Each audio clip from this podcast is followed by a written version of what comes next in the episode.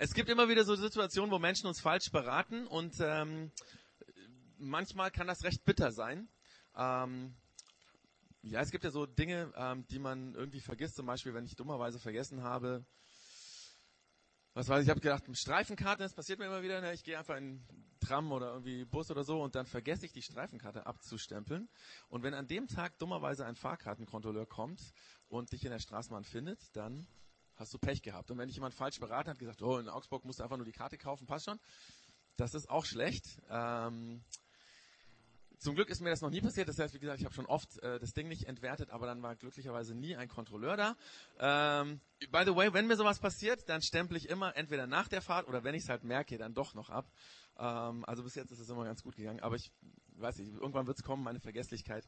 Dann ist es bitter. Oder es ist bitter, ähm, wenn ich am Donnerstag beim Aldi ähm, einen, oder wenn ich schon lange auf ein bestimmtes Produkt beim Aldi warte und dann gibt es das am Donnerstag und am Freitag fällt mir ein, scheiße, ich war nicht beim Aldi und es gibt es natürlich nicht mehr.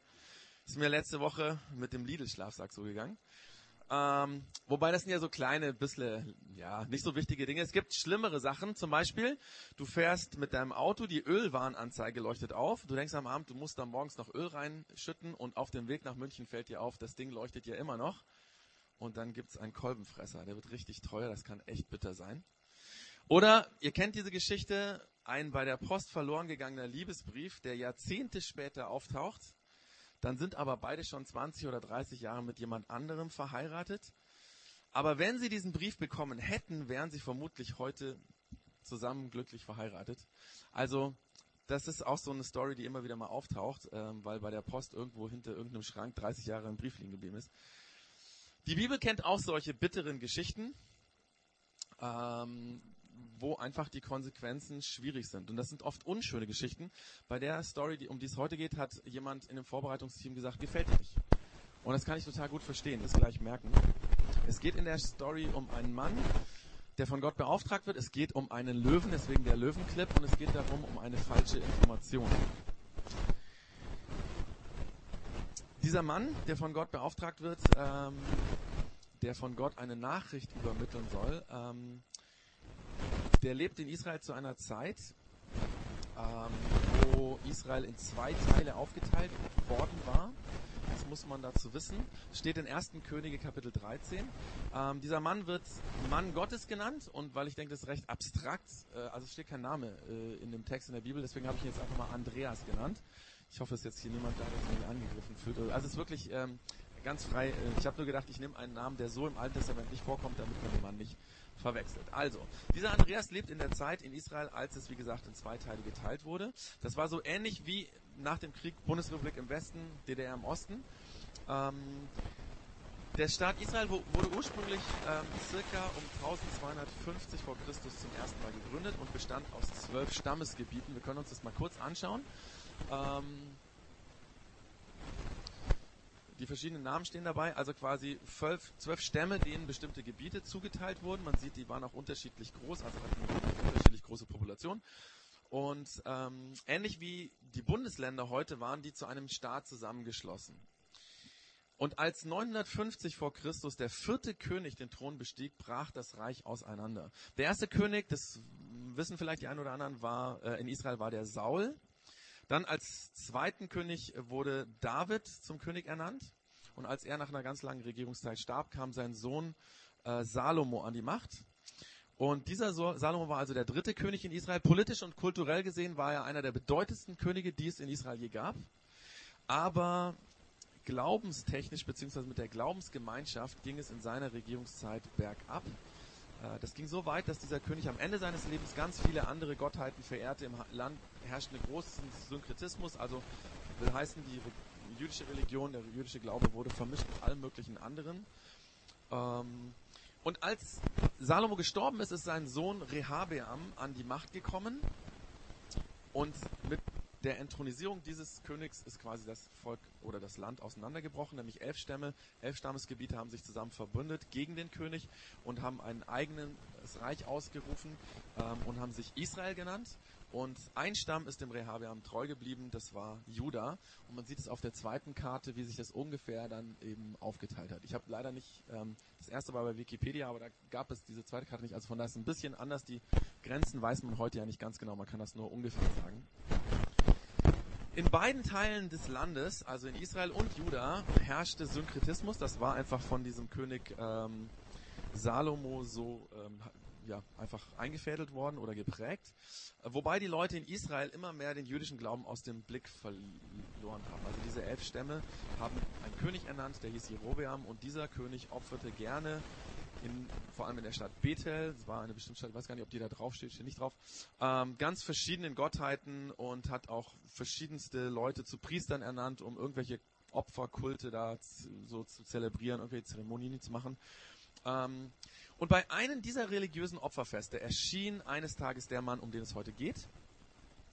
Also der Mann, den wir heute Andreas nennen. Wie gesagt, in der Bibel wird nicht sein Name genannt. Ähm, er wird aber Mann Gottes genannt, quasi ein Mann, der im Auftrag Gottes gekommen ist und der im Auftrag Gottes was sagen sollte. Dieser Andreas kommt also auf dieses Fest, geht vorne zu dem Opferaltar, wo der König stand und verkündigt eine Strafe für dieses Volk, weil er sagt, ihr seid von Gott, habt ihr euch so weit entfernt, ihr macht völlig falsche Dinge. Ähm, damals in diesen Opferriten sind wirklich krasse Sachen passiert, dass man Kinder geopfert hat und alles Mögliche. Er klagt das an und sagt, dafür werdet ihr bestraft. Und als Zeichen dafür, dass ihr wisst, dass das wirklich passiert, ähm, wird dieser Altar, und er zeigt auf den Altar, in tausend Stücke zerbersten und die Asche auf dem Altar wird überall hin, überall hin verstreut werden. Der König findet das natürlich überhaupt nicht toll, also war gerade hier in seiner Chant und Mantra irgendwie, keine Ahnung. Auf jeden Fall, er wird sehr sauer, schaut den Mann an, zeigt auf ihn und will gerade seinen Soldaten befehlen, dass sie ihn ergreifen. Der wird seinen Arm, mit dem er gerade auf den äh, Typen gedeutet hat, steif. Und in diesem Moment sprengt den Altar, wie wenn er irgendwie wirklich wie heute gesprengt worden wäre, auseinander. In tausend Teile, die Asche fliegt überall hin und es ist Totenstille. Der König steht da, kreidebleich im Gesicht und fängt an zu flehen, diesen Andreas an und sagt, bitte Gott, dass er meinen Arm wieder, ich kann ihn nicht mehr bewegen. Der Andreas ist so nett, betet für diesen König und er kann seinen Arm wieder bewegen, voller Freude, ist total happy, lädt der König den Andreas zum Essen ein, sagt, hey, komm zu mir in den Palast, äh, sei mein Gast, lass es dir gut gehen, ich will dich für das, was du für mich getan hast, dass du mich aus dieser Situation wieder gerettet hast, du für mich gebetet hast, will ich dich reich beschenken. Aber der Andreas lehnt ab. Er sagt, selbst wenn du mir die Hälfte deines Reichtums anbietest, ich werde auf deine Einladung nicht eingehen. Weil Gott hat mir befohlen, hier an dem Ort nichts zu essen und nichts zu trinken. Außerdem will er, dass ich einen anderen Weg nach Hause gehe, den ich gekommen bin. Und so verschwindet er wieder. Also genauso plötzlich, wie er auftaucht, geht Andreas wieder. Jetzt gab es an diesem Ort in Bethel einen alten Propheten. Der war selbst nicht bei diesem Opferfest, aber seine Söhne waren dabei und die haben ihm davon erzählt, was da so gewesen ist. Ein recht krasses Erlebnis so. Und dieser alte Prophet sagt plötzlich ganz spontan, ich will diesen Mann kennenlernen. Äh, wisst ihr, wo der hingereist ist? Und äh, man erzählt ihm das, also irgendjemand hat ihn gesehen und er lässt seinen Esel satteln und reitet hinter dem Andreas in und findet ihn tatsächlich in der Nähe von der Stadt unter einer Eiche gerade ein bisschen Siesta machen. Der alte Prophet grüßt den Andreas und äh, kommt so ein bisschen ins Gespräch und er sagt, du komm doch mit mir nach Hause und ähm, ruh dich bei mir aus, ess ein bisschen. Aber der Andreas wehrt wieder ab, genauso wie bei dem König und sagt, pass auf, ähm, ich kann nicht umkehren, zu dir nach Hause kommen. Ich darf es nicht. Ich darf nichts essen, nichts trinken, auch nicht bei dir, denn Gott hat mir befohlen, du sollst nichts essen, du sollst nichts trinken. Kehre auch nicht auf demselben Weg zurück, wie du gekommen bist. Da antwortet der alte Prophet mit einer frechen Lüge. Er sagt, weißt du, ich bin auch ein Prophet. Und äh, ein Engel hat mir eine Botschaft vom Herrn gegeben und er hat mir gesagt, nimm ihn mit nach Hause, damit er bei dir esst und trinkt und es ihm gut geht. War für den Andreas irgendwie einleuchtend. Ist auch ein Prophet, hat Gott auch gesagt, ein Engel und so. Und er geht also mit diesem alten Prophet mit nach Hause. Da gab es nichts Großes zu essen, also wie der König ihm angeboten hatte, einfach eine Brotzeit und ein Wasser. Aber er setzt sich mit dem Propheten an den Tisch und fängt an, mit ihm zu essen. Ein fataler Fehler, wie sich nachher herausstellen wird. Ein fataler Fehler mit ganz bitteren Konsequenzen. Nämlich noch während dieses Essens redet Gott, diesmal wirklich, zu diesem alten Propheten, wie das gewesen ist, steht nicht drin, das wissen wir nicht genau. Waren es Gedanken oder war es irgendwie ein Tagtraum oder wir wissen es nicht genau. Aber auf jeden Fall, der Andreas bekommt zunächst nichts davon mit, nur dieser Prophet. Er wird plötzlich ganz ernst, schaut den Andreas an und sagt, ich muss dir was weiter sagen, was Gott mir gerade gesagt hat. Du, Andreas, hast meinen Befehl dich widersetzt. Du hast das Verbot missachtet, das ich, der Herr, dein Gott, dir gegeben hat. Und du bist umgekehrt, hast hier am Ort gegessen und getrunken, obwohl ich dir ausdrücklich verboten hatte, das zu tun. Darum wirst du nie in dem Familiengrab begraben werden, wo deine Familie begraben wird. Und für uns hört sich das so ein bisschen an, naja, ist ja nicht schlimm. Das war ein Schock für diesen Mann, weil ähm, das war wie ein Fluch. Das bedeutete damals, dass man nicht zu Hause im Kreis der Angehörigen sterben würde, sondern irgendwo in der Fremde, wo niemanden einen kennt, wo niemanden einen den Leichnam zurückführen kann. Vielleicht gewaltsam durch Feinde würde man sterben oder bei einem Raubüberfall im Sand am Wegrand verscharrt oder ähm, in der Wüste, dass man krepiert. Vielleicht würde das ja sogar auf dem Heimweg passieren. Wir wissen nicht, ob die beiden noch irgendwas miteinander geredet haben. Hat sich der Prophet entschuldigt für seine fiese Lüge? Zumindest beschenkt er den Andreas mit einem seiner Esel, damit er schneller nach Hause kommt. Das sieht so fast aus wie so eine Wiedergutmachung irgendwie. Andreas sattelt diesen Esel, setzt sich drauf und reist nach Hause. Und auf diesem Weg, unterwegs, jetzt kommt der Löwe, fällt ihn ein Löwe an und er überlebt diesen Angriff nicht und bleibt tot am Wegesrand liegen. Kurze Zeit später kommen andere Wanderer an dieser Stelle vorbei, völlig geschockt durch diesen krassen Anblick. Da stand nämlich der Esel still neben seinem Herrn oder neben diesem Mann, neben der Leiche. Und neben dem Esel stand der Löwe. Weder hat er den Esel gerissen, noch hat er die Leiche gefressen. Er stand einfach da. Und erschrocken von dieser Szene rennen die Leute in die Stadt, wo der alte Prophet wohnt. Und dort erzählen sie das Ganze, was sie gesehen haben, diese unglaubliche Story. Ihr könnt es selber gar nicht glauben. Und wie so ein Lauffeuer verbreitet sich diese Story, wie das damals so war. Heute wahrscheinlich auch über Facebook und Twitter. Und so, auf jeden Fall der alte Prophet hört das und weiß sofort, das muss der Mann sein, der bei mir gewesen ist.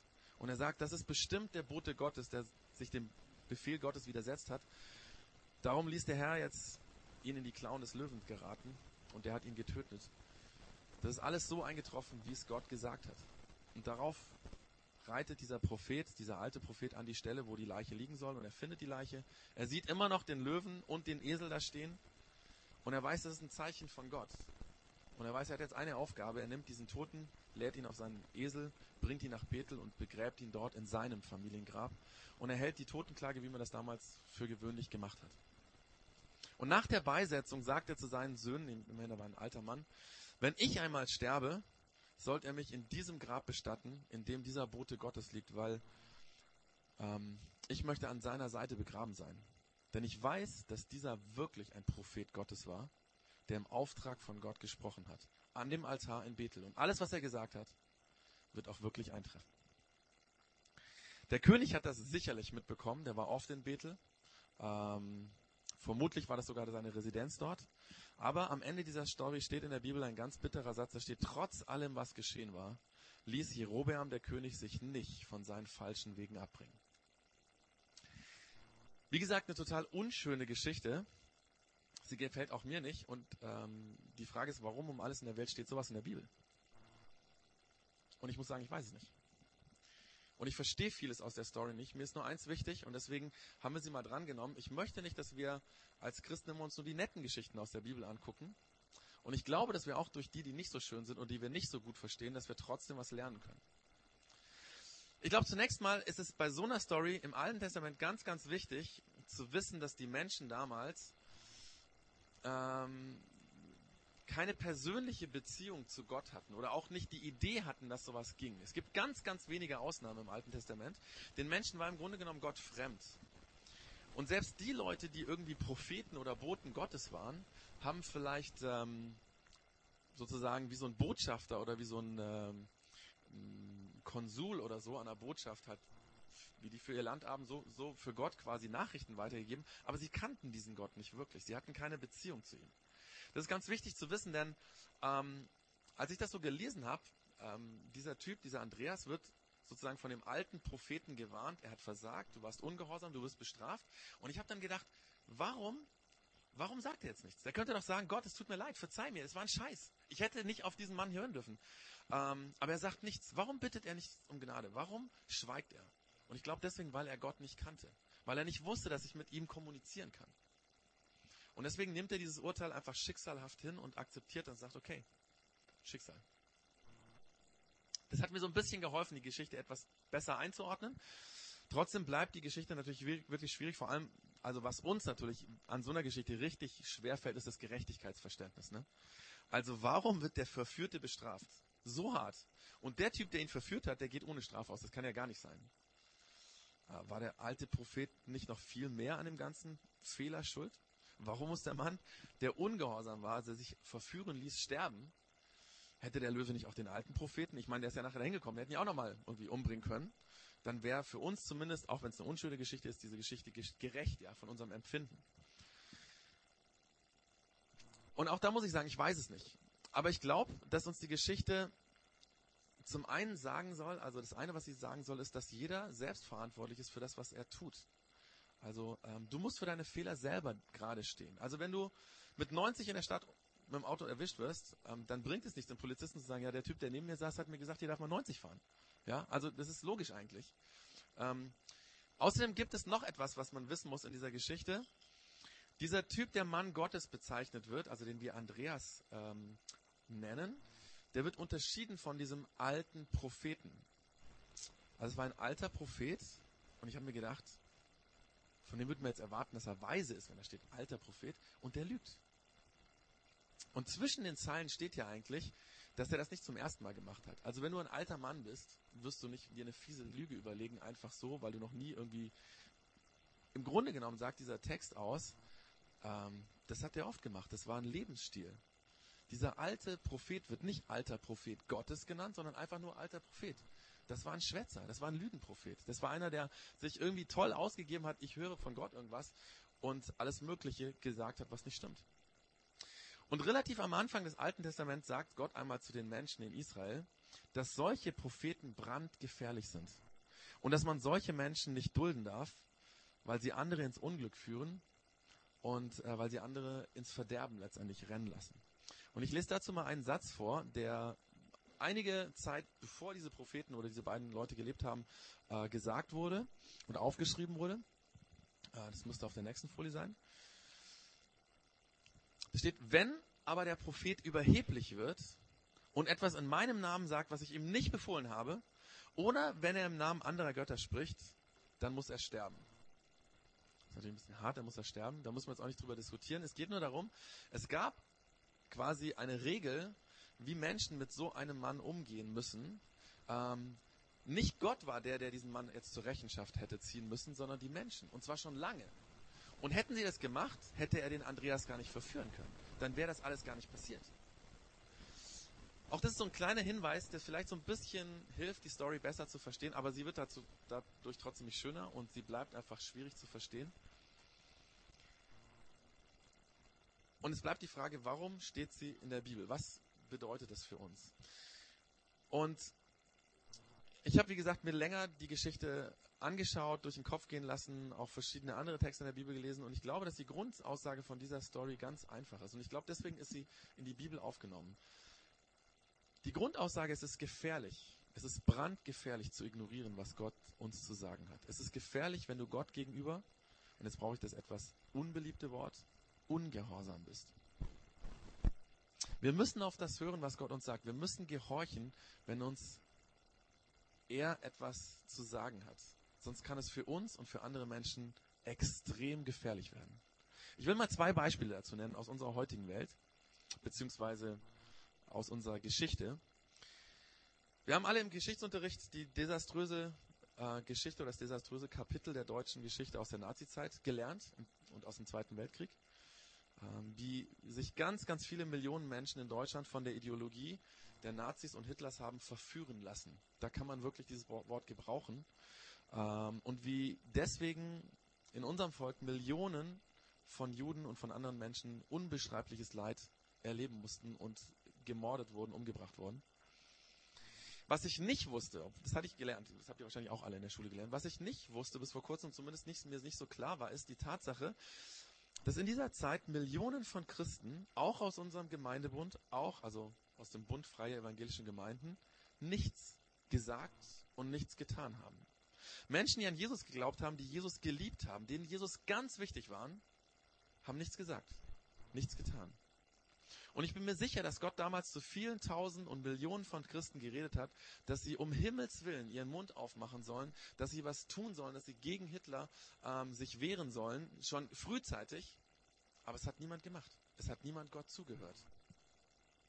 Und es ist richtig fatal. Es gibt einen Pastor, der damals in unserem Kirchenbund ähm, ja, leitende Funktion hatte, der heißt Friedrich Heidmüller. Und der hat nach dem Krieg dieses Versagen bekannt und auf den Punkt gebracht. Er, hat, er schreibt folgendes.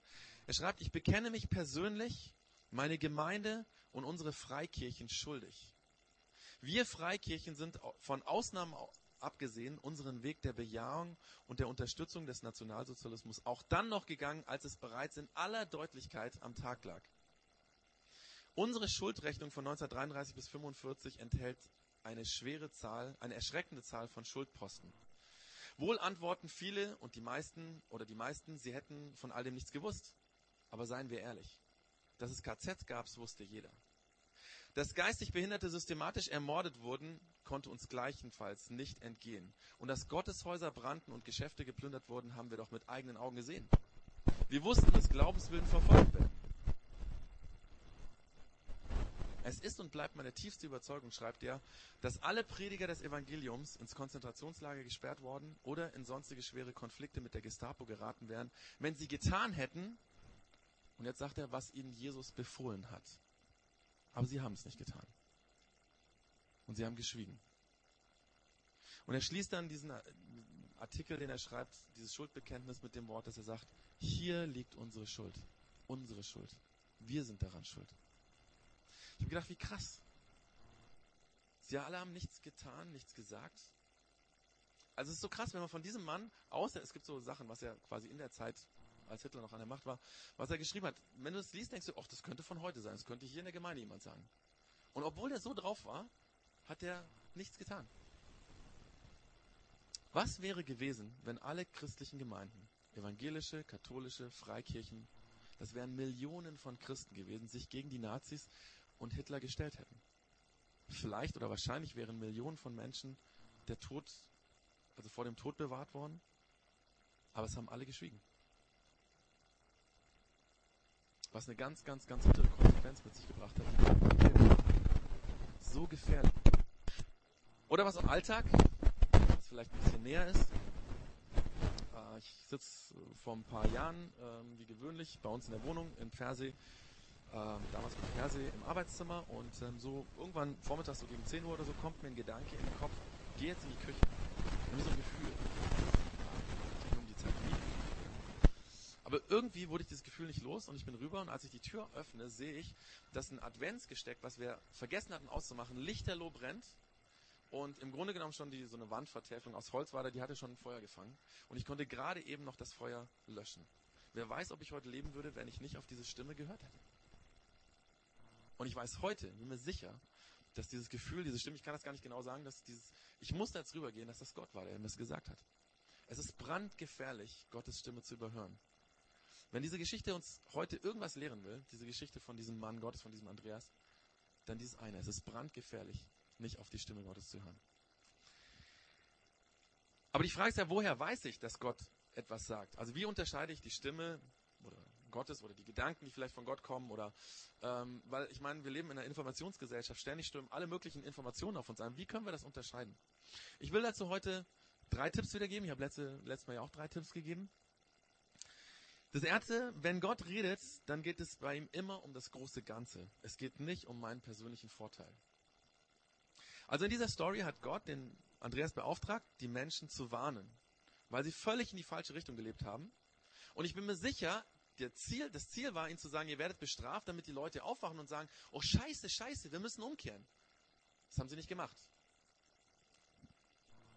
Aber das war sozusagen das, worum es ging, das große Ganze. Und dann zieht dieser alte Prophet diesen Andreas damit über den Tisch, dass er ihm sagt, komm, chill ein bisschen, lass es dir gut gehen, iss ein bisschen, trink was, man darf doch mal ein bisschen Wellness genießen. Bei sowas hätte dieser Typ sofort merken müssen, das kann nicht von Gott sein. Es geht nicht um mich, bisschen Brot und Wasser essen oder was. Hallo? Daran hätte er die Lüge erkennen können. Wenn Gott geredet, geht es um Community, es geht um Rettung und Hilfe von Menschen, es geht darum, was Gott in dieser Welt tun will, es geht um seine Liebe, seine Barmherzigkeit, darum, dass er Leute manchmal richtig krass sozusagen vor den Kopf stößt und sagt, hey, du musst dich verändern. Du läufst in die falsche Richtung. Aber es geht nie um meinen persönlichen Vorteil. Das ist so der erste Tipp, wo man prüfen dran kann, ähm, ob das jetzt meine persönliche Meinung ist oder ob das vielleicht so ein Hinweis und Gedanke von Gott sein könnte. Das ist der erste Tipp. Der zweite Tipp, den wir aus dieser Story lernen können. Wer redet angeblich im Namen von Gott? Also der alte Prophet sagt, hey, ich bin auch ein Prophet Gottes. Ich meine, das kann ja letztendlich jeder behaupten, oder? Und deswegen ist es super wichtig zu prüfen, wer ist das? Ist er vertrauenswürdig? Hat er vielleicht schon mal gesagt, er redet im Namen von Gott und es ist nichts daraus geworden? Vor circa anderthalb Jahren, ähm, ich weiß nicht, manche haben es vielleicht mitgekriegt, gab es in Augsburg ähm, einen Brief an die christlichen Gemeinden in Augsburg, die von einem angeblichen Propheten ähm, geschrieben wurde, der eine Warnung Gottes weitergegeben hat. Und ähm, er hat angekündigt, dass Augsburg überflutet wird und ein Erdbeben kommen wird, wenn Christen nicht dies und das tun, was er halt in diesem Brief geschrieben hat. Der Brief ging dann eben an die Leiter und Pastoren von Gemeinden. Der war eh schon ein bisschen verwirrt so geschrieben. Aber viel wichtiger, um diesen Brief des Mannes zu beurteilen, äh, ist die Frage, was daraus geworden ist. Also er hat gesagt, sehr bald wird das passieren. Und bis heute ist nichts passiert. Keine Flut, kein Erdbeben. Und deswegen haben christliche Leiter in Augsburg sich geeinigt, diesen angeblichen prophetischen Brief nicht zu beachten. Und, noch viel wichtiger, würde ich sagen, in Zukunft angebliche Prophetien von diesem Mann überhaupt nicht mehr wahrzunehmen. Weil es ist ein Schwätzer, der irgendwas behauptet, vielleicht sogar mit tollen, wohlformulierten Worten oder irgendwas, oder eine andere Story, ein Bekannter von mir, also niemand aus dem Projekt X, ähm, also nicht, dass jetzt jemand denkt, oh, der könnte es gewesen sein oder so. Also, ähm, dieser Bekannte, ähm, bevor meine älteste Tochter geboren wurde, hat er mir gesagt, du, ich, ähm, ich spüre so, ähm, ihr werdet einen Jungen bekommen. Und ich habe mich damals so gewundert, ja, was soll das? Also, ich meine, warum sollt ihr mir irgendwie sagen? Er hat gesagt, er hat von Gott gespürt, wir werden einen Jungen bekommen. Und ähm, ich habe mich halt gefragt, was soll das jetzt bringen, zu wissen, ob es ein Junge oder ein Mädchen ist und was soll das für einen Sinn machen. Und dann haben wir ein Mädchen bekommen. Und seitdem, also es ist ein echt netter Mensch, gar keine Frage. Aber seitdem bin ich einfach misstrauisch. Weil er hat gesagt, Gott hat ihm gesagt, ihr werdet einen Jungen kriegen und es war ein Mädchen. Ja? Das heißt nicht, dass ich jetzt irgendwie mit dem nicht mehr rede oder so, sondern einfach, wenn er wieder sowas sagt, werde ich das einfach nicht wahrnehmen. Weil ich meine, kann ja jeder alles sagen. Im Grunde genommen hätte dieser Andreas prüfen können. Er wäre einfach zu den Nachbarn gegangen und gesagt, was ist das für ein Mann? Der hat mich gerade eingeladen. Was ist das für ein Mann? Und die hätten ihm alle gesagt, pass auf, gefährlich. Der hat schon viel gesagt. Das ist der zweite Tipp, also prüfen, wer ist das? Kritisch prüfen, wer redet angeblich im Namen Gottes. Und der letzte Tipp, ähm, Gott widerspricht sich nie. Er sagt nicht einmal iss und trink und ein paar Tage später sagt er, ja, ein Engel ist gekommen und der sagt jetzt irgendwie, vergiss es. Gott widerspricht sich nicht. Und ähm, im Laufe der Kirchengeschichte haben Christen eins gelernt. Wenn jemand angeblich im Namen von Gott was sagt, das gab es im Grunde genommen 2000 Jahre immer und immer wieder, dann darf das, was er sagt, nie und nimmer, oder kann das, was er sagt, nicht von Gott sein, wenn es dem widerspricht, was in der Bibel steht. Also die Bibel, haben Christen gemerkt, ist ein Maßstab, an dem wir prüfen können, sind das Gedanken von Gott oder nicht. Ganz plakativ gesagt, wenn du morgen den Eindruck hast, Gott sagt dir, du sollst deinem Nachbarn aufs Maul hauen, dann kannst du davon ausgehen, oder was heißt, dann ist das definitiv nicht von Gott, weil Jesus sagt, du sollst sogar deine Feinde lieben und auf die Fresse hauen, ist nun mal nicht liebevoll. Ja, so einfach geht das. Ähm, ist natürlich sehr plakativ, ist klar, aber ähm, Gott sagt niemals etwas, was gegen die Aussagen der Bibel sprechen ähm, da kann man dann auch mal mit Freunden drüber reden, weil es ist nicht immer so ganz eindeutig. Oder in der Homezone, dafür haben wir auch so kleine Gruppen, wo man einfach mal sagt, du, ich habe den Eindruck, das und das könnte von Gott kommen. Ich kann das. Und dann sagt jemand, du pass mal auf, ich kenne den Einsatz aus der Bibel, das widerspricht sich doch. Weiter kann man auch mal einfach so drüber reden. Aber zum Schluss ist mir noch eine Sache ganz wichtig. Also diese drei Tipps sind auf der einen Seite gut wahrzunehmen, auf der anderen Seite ist mir eine Sache ganz, ganz wichtig. Es kann sein, dass du in der Vergangenheit mal den Eindruck gehabt hast, das könnte Gott mir sagen und du hast es nicht getan. Also es ist ignoriert. Du warst, in den Worten, von die ich vorher gesagt habe, ungehorsam. Dann ist ja die Frage, ja, was dann? Musst du dann Angst haben, dass irgendwann ein Löwe aus dem Busch springt und dich irgendwie umbringt oder so oder noch was Schlimmeres passiert? Und ich würde sagen, nein, weil seit dieser Story, die wir heute gehört haben, sind jetzt knapp 3000 Jahre vergangen. Und in dieser Zwischenzeit ist Jesus, der Gott war, ein Mensch geworden, hat auf dieser Welt gelebt. Also ist danach passiert, ja? Nach dieser Geschichte, lange nach dieser Geschichte. Gott ist ein Mensch geworden, um bei uns zu sein, mit vor allem einem Ziel, uns Fehler zu verzeihen und uns zu helfen, mit unseren Fehlern umzugehen, sag ich mal, die Fehler zu vermeiden, das, was wir Böses getan haben, sein zu lassen. Das heißt, ähm, seitdem Jesus gelebt hat, wissen wir, dass Gott ein Gott ist, der nicht Fehler bestraft, sondern vergeben will, verzeihen will. Also wenn du mal irgendwann Gott überhört hast, dir fällt das vielleicht im Moment gerade ein, dann sag einfach Gott, es tut mir leid, aber ich will jetzt lernen, auf dich zu hören. Und ich glaube, das muss man wirklich lernen. Das geht nicht von heute auf morgen. Ich hör, überhöre, glaube ich, auch oft Dinge, die Gott mir sagt. Und nachher fällt es mir auf, oh, da war doch so ein Hinweis und ich habe es irgendwie gar nicht beachtet. Vielleicht noch eine ganz kurze Frage zu, was ist denn, wenn du dir nicht sicher bist? Ja, vielleicht hast du geprüft und du weißt es immer noch nicht. Also, der Gedanke, der dir gekommen ist, ist nicht egoistisch, für deinen Vorteil. Er hat auch keinen Spinner oder Schwätzer oder irgendeinen Lügenprophet gesagt, ja. Jemand, dem du nicht traust. Und der Bibel widerspricht er auch nicht. Zum Beispiel, du bekommst du den Gedanken, dass du mal deinen ähm, Bekannten, guten Bekannten besuchen sollst, ja. Also dieser Gedanke ist weder egoistisch, diesen Gedanken hast du selber gehabt, du bist kein Spinner und auch kein Lügenprophet. Und der Bibel widerspricht das jetzt auch nicht. Was sollst du tun? Ich würde sagen, also was sollst du tun, wenn du dir nicht sicher bist, ob es von Gott ist? Ich würde sagen, tu es einfach. Tu es einfach. Lieber einmal zu viel etwas getan, wo du den Eindruck hast, das könnte von Gott sein, als einmal zu wenig. Und du zeigst damit Gott, auch wenn es nicht von dir ist, ich weiß es nicht, also ich möchte einfach tun, was du sagst. Und deswegen mache ich das jetzt. Ich bin auch schon mal auf der Autobahn unterwegs gewesen, so kleine Anekdote noch zum Schluss. Ich glaube, ich habe schon mal erzählt. Also runter zum Chiemsee, irgendwann in der Nacht und ähm, hatte so den Eindruck bei so einer, da kam so eine, so eine, äh, so eine Raststelle und ich hatte den Eindruck, du musst jetzt da rausfahren. Und ich dachte so, vielleicht irgendwie ein Tramper da, nicht mitnehmen soll oder irgendwas, keine Ahnung. Und ich weiß bis heute nicht, warum ich da rausgefahren bin. Und ich hatte den Eindruck, das sagt mir wahrscheinlich Gott oder so, aber es ist nichts passiert. Kein Tramper, kein gar nichts. Ich bin nachher einfach weitergefahren. Aber ist das schlimm? Ich habe zumindest Gott gezeigt, wenn du das gesagt hast, wenn du das warst, dann will ich das jetzt tun. Ja? Und das ist alles nicht so ganz einfach. Ähm, das muss man lernen. Deswegen ähm, rede ich jetzt noch mit Jesus und sage ihm das. Und ähm, genau, dass wir lernen und dass wir vor allem so fatale Fehler wie unsere äh, Mütter und Väter vor 60, 70 Jahren, dass wir solche fatalen Fehler nicht mehr machen. Und dass wir, wenn sowas in unserer Gesellschaft wieder aufkommt, dass wir als Projekt X die Ersten sind oder mit zu den Ersten gehören, die sagen, nein, das gehen wir nicht mit. Wir hoffen, dass es nie passiert, aber das wissen wir nicht. Jesus das ist schon so eine komische Sache. Du redest zu Menschen und das ist manchmal echt schwierig rauszufinden, ist jetzt dieser Gedanke irgendwie ein guter Hinweis von dir?